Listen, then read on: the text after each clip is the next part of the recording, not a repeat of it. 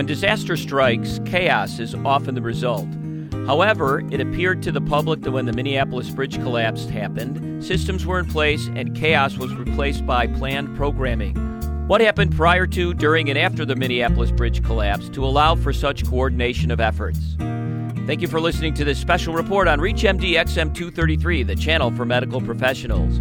Welcome to the Clinicians Roundtable. I'm your host, attorney and Dr. Bruce Bloom, President and Chief Science Officer of Partnership for Cures, a nonprofit that drives cures to patients through repurposing generic drugs for new uses. And our guest is Dr. John Hick, Medical Director for Emergency Preparedness at Hennepin County Medical Center in Minneapolis and first responder to the scene of the Minneapolis bridge collapse. Dr. Hick and I are discussing the importance of incident management even in the worst of times. Dr. Hick, welcome to ReachMD. Thanks so much, Bruce. When a disaster like a bridge collapsing in rush hour hits, how do you control the chaos?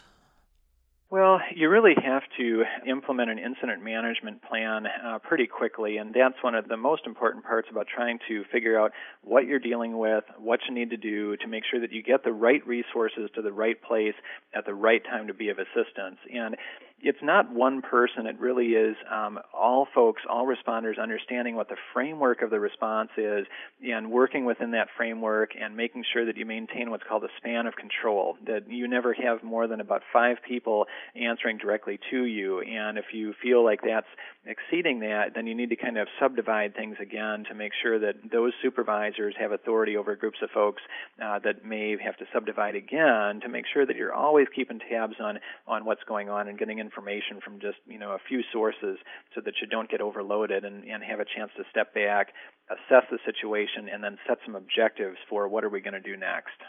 Have you ever had something happen like a bridge collapsing before? We've never had anything of this magnitude before. Um, the scale of this and the number of different places we had to access victims from pretty much trounced our, our previous experiences as well as most of the exercises that we've had, quite honestly. So, if you didn't ever plan for this, how were you quickly able to implement incident management after the bridge collapse? Well, our EMS uh, duty supervisor, Tom Ward, fortunately has a good deal of background in, in, incident management, as do most of our EMS supervisors. And so, when the initial assignments were made for uh, bridge collapse victims in the water, it wasn't clear that it was the 35W bridge. And so, the responders to the scene, you know, were faced with something that a scale of which they had not uh, really experienced. Tom immediately took responsibility as EMS branch director, and the crew is using their incident response plan. And there's one incident response plan that's on a single piece of basically laminated paper that's in every truck um, in every agency across the metro area. They basically, you know, pulled that out if they needed to, but they broke down to transport and triage officers and began assessing their areas and reporting back to Tom and saying, "This is what we got. This is what we need. This is where we are." And then Tom quickly assigned additional supervisors and broke things into a north and south division. And we further broke that down to upstream and downstream sectors uh, later on just to maintain that span of control. So we had good information flow. We understood, you know, kind of what was happening and, and where. So just getting that initial scene size up, getting the information back from the crews that were already doing their standard operating procedures under an incident management structure, um, fitting into that structure already, feeding information back, getting additional supervisors on scene and and, assigning them to, in this case, to geographic divisions to help break down some of the responsibilities. It's those things that really help to get things uh, under control quickly. The other thing that's really important is that EMS is working very closely in what we call a unified command format, that EMS and fire and police get together as quickly as possible. Um, and Tom, you know, had to move around a little bit to uh, to get together with those folks. But once you've done that, then you've got to be elbow to elbow and communicating about what is going on, where do you guys need resources, how are things going. So you say the whole emergency disaster plan is on one sheet of laminated paper. Can you tell us what that looks like? The Emergency Medical Services uh, Incident Response Plan for the Metro is basically a five sided fold out that is in the cab of uh, every ambulance in the area. And on the first page is uh, initial incident actions for first in truck. And so if you're the first truck coming in to an area, it just breaks down one person assumes triage responsibility, the other person assumes transport responsibility. Your communication is with the EMS you know, branch director, if assigned. If it's not assigned, then the transport person becomes the EMS branch director until there's there's a supervisor on scene. There's a organizational chart that shows you know where people fall in the general hierarchy. There are triage criteria for patients, and then there are task cards for uh, first arriving supervisor, for you know the first arriving ambulance as we talked about, for subsequent ambulances, and for the staging officer. And so all those are are on basically a single laminated sheet of paper that's a legal sized uh, paper. How much would you say in a disaster like this is dependent on emergency preparedness, and how much on basic human response or people taking responsibility for things they have to do?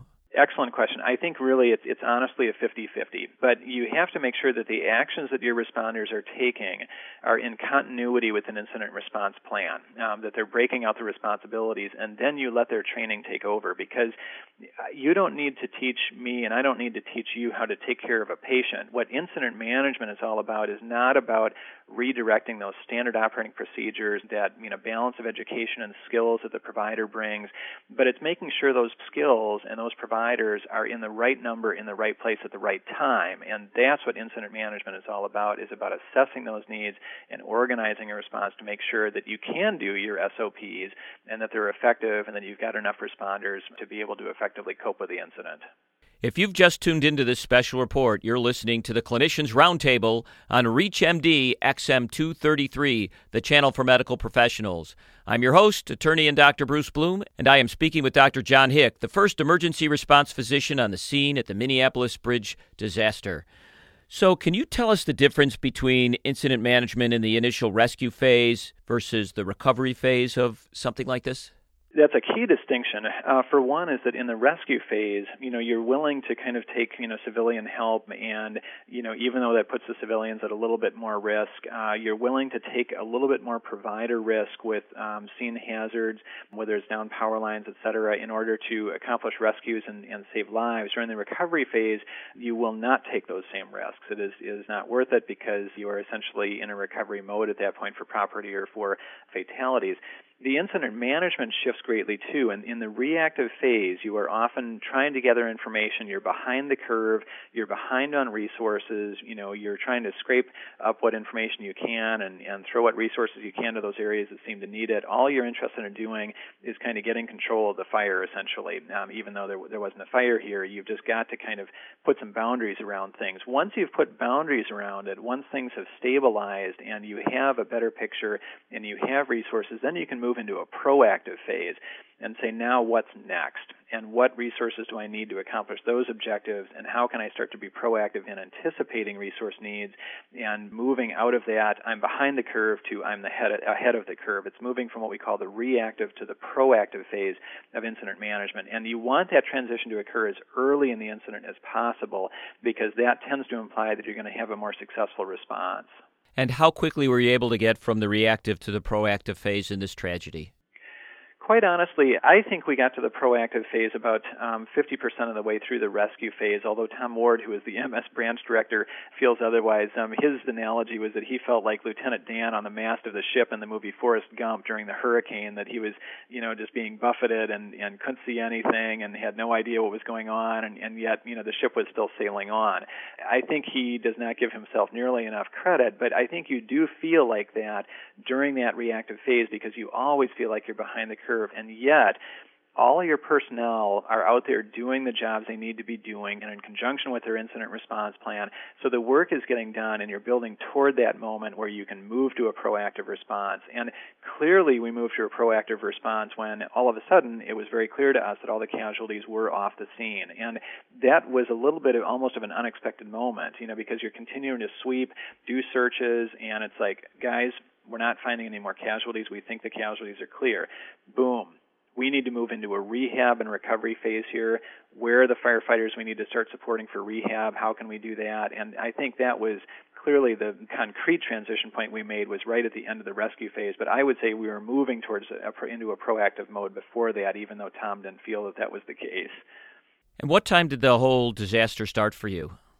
The bridge went down at 6:05 p.m. The initial message was sent to the EMS physicians, hospitals, and EMS agencies at um, 6:07, and I was on scene at 6:18, and we had all of the casualties off the scene by 2000 hours or by 8 o'clock, so an hour and 53 minutes after the initial 911 call. And how many casualties was that?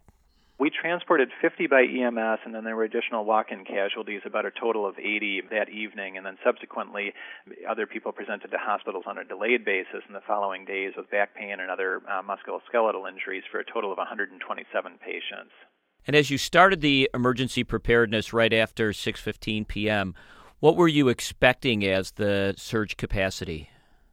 Well, we knew that the hospitals were quite full and the, the emergency medical services systems were busy uh, that evening. So, you know, I think it was a little unclear, you know, what we'd be able to generate. And, and yet, on the EMS level, we were able to, to dedicate about 20 ambulances to that scene very rapidly with excellent help from our mutual aid partners. And a number of services were able to offer up additional ambulances and put them on the street in addition to their usual staffing. I think we had a total of 30 additional ambulances that were non scheduled uh, that were added into the system during those hours from about 6 p.m. until midnight in order to balance the rest of the community's uh, EMS needs and the incidents uh, emergency medical services needs. The hospitals also very quickly ramped up their surge capacity in, in a very impressive fashion. And it, I can only speak for HCMC, but this happened at a lot of other hospitals. We were able to, to clear 25 ICU beds and have 10 operating rooms up and running by 7 o'clock at night, despite having a very high census at the time of the incident. You also used some pickup trucks and some other non standard vehicles in this rescue effort. How is that decision made, and is that a normal part of rescue and recovery? there are no disasters that ever really go, or no incidents that ever really go according to script. I think it's sort of like planning to have a baby. You know, you get the nursery ready and you get all your supplies ready, and you think you're ready to have a baby, and then you have the baby and you realize you don't know anything about having a baby. Um, so, you know, once you get into the event, there are always going to be things that challenge you in new ways and require you to adapt. And, and this was one of those situations. We could not get ambulances down to the downstream side on the north end of the river because uh, the road had been cut by the debris, and we had a, a service road that terminated in a railroad yard. And so volunteers with pickups and a utility company with a pickup offered to transport those victims. And, and a decision was made, you know, on the ground at that level that that would be preferable to trying to wait and figure out how to get ambulances down to that site. Disasters strike when we least expect them, and often chaos is a natural progression. When an incident management plan is in place, physicians can do their job of saving lives. Nothing exemplifies this more than the success of the planning and rescue efforts when the entire span of the Interstate 35W bridge collapsed in Minneapolis, Minnesota. I want to thank our guest, Dr. John Hick, Medical Director for Emergency Preparedness at Hennepin County Medical Center, for helping us understand the importance of the plan. I am attorney and Dr. Bruce Bloom, President and Chief Science Officer of Partnership for Cures, a nonprofit that drives cures to patients through repurposing generic drugs for new uses. You've been listening to the Clinicians Roundtable on ReachMD XM233, the channel for medical professionals. Comments and questions, send your emails to xm at reachmd.com. Thank you for listening.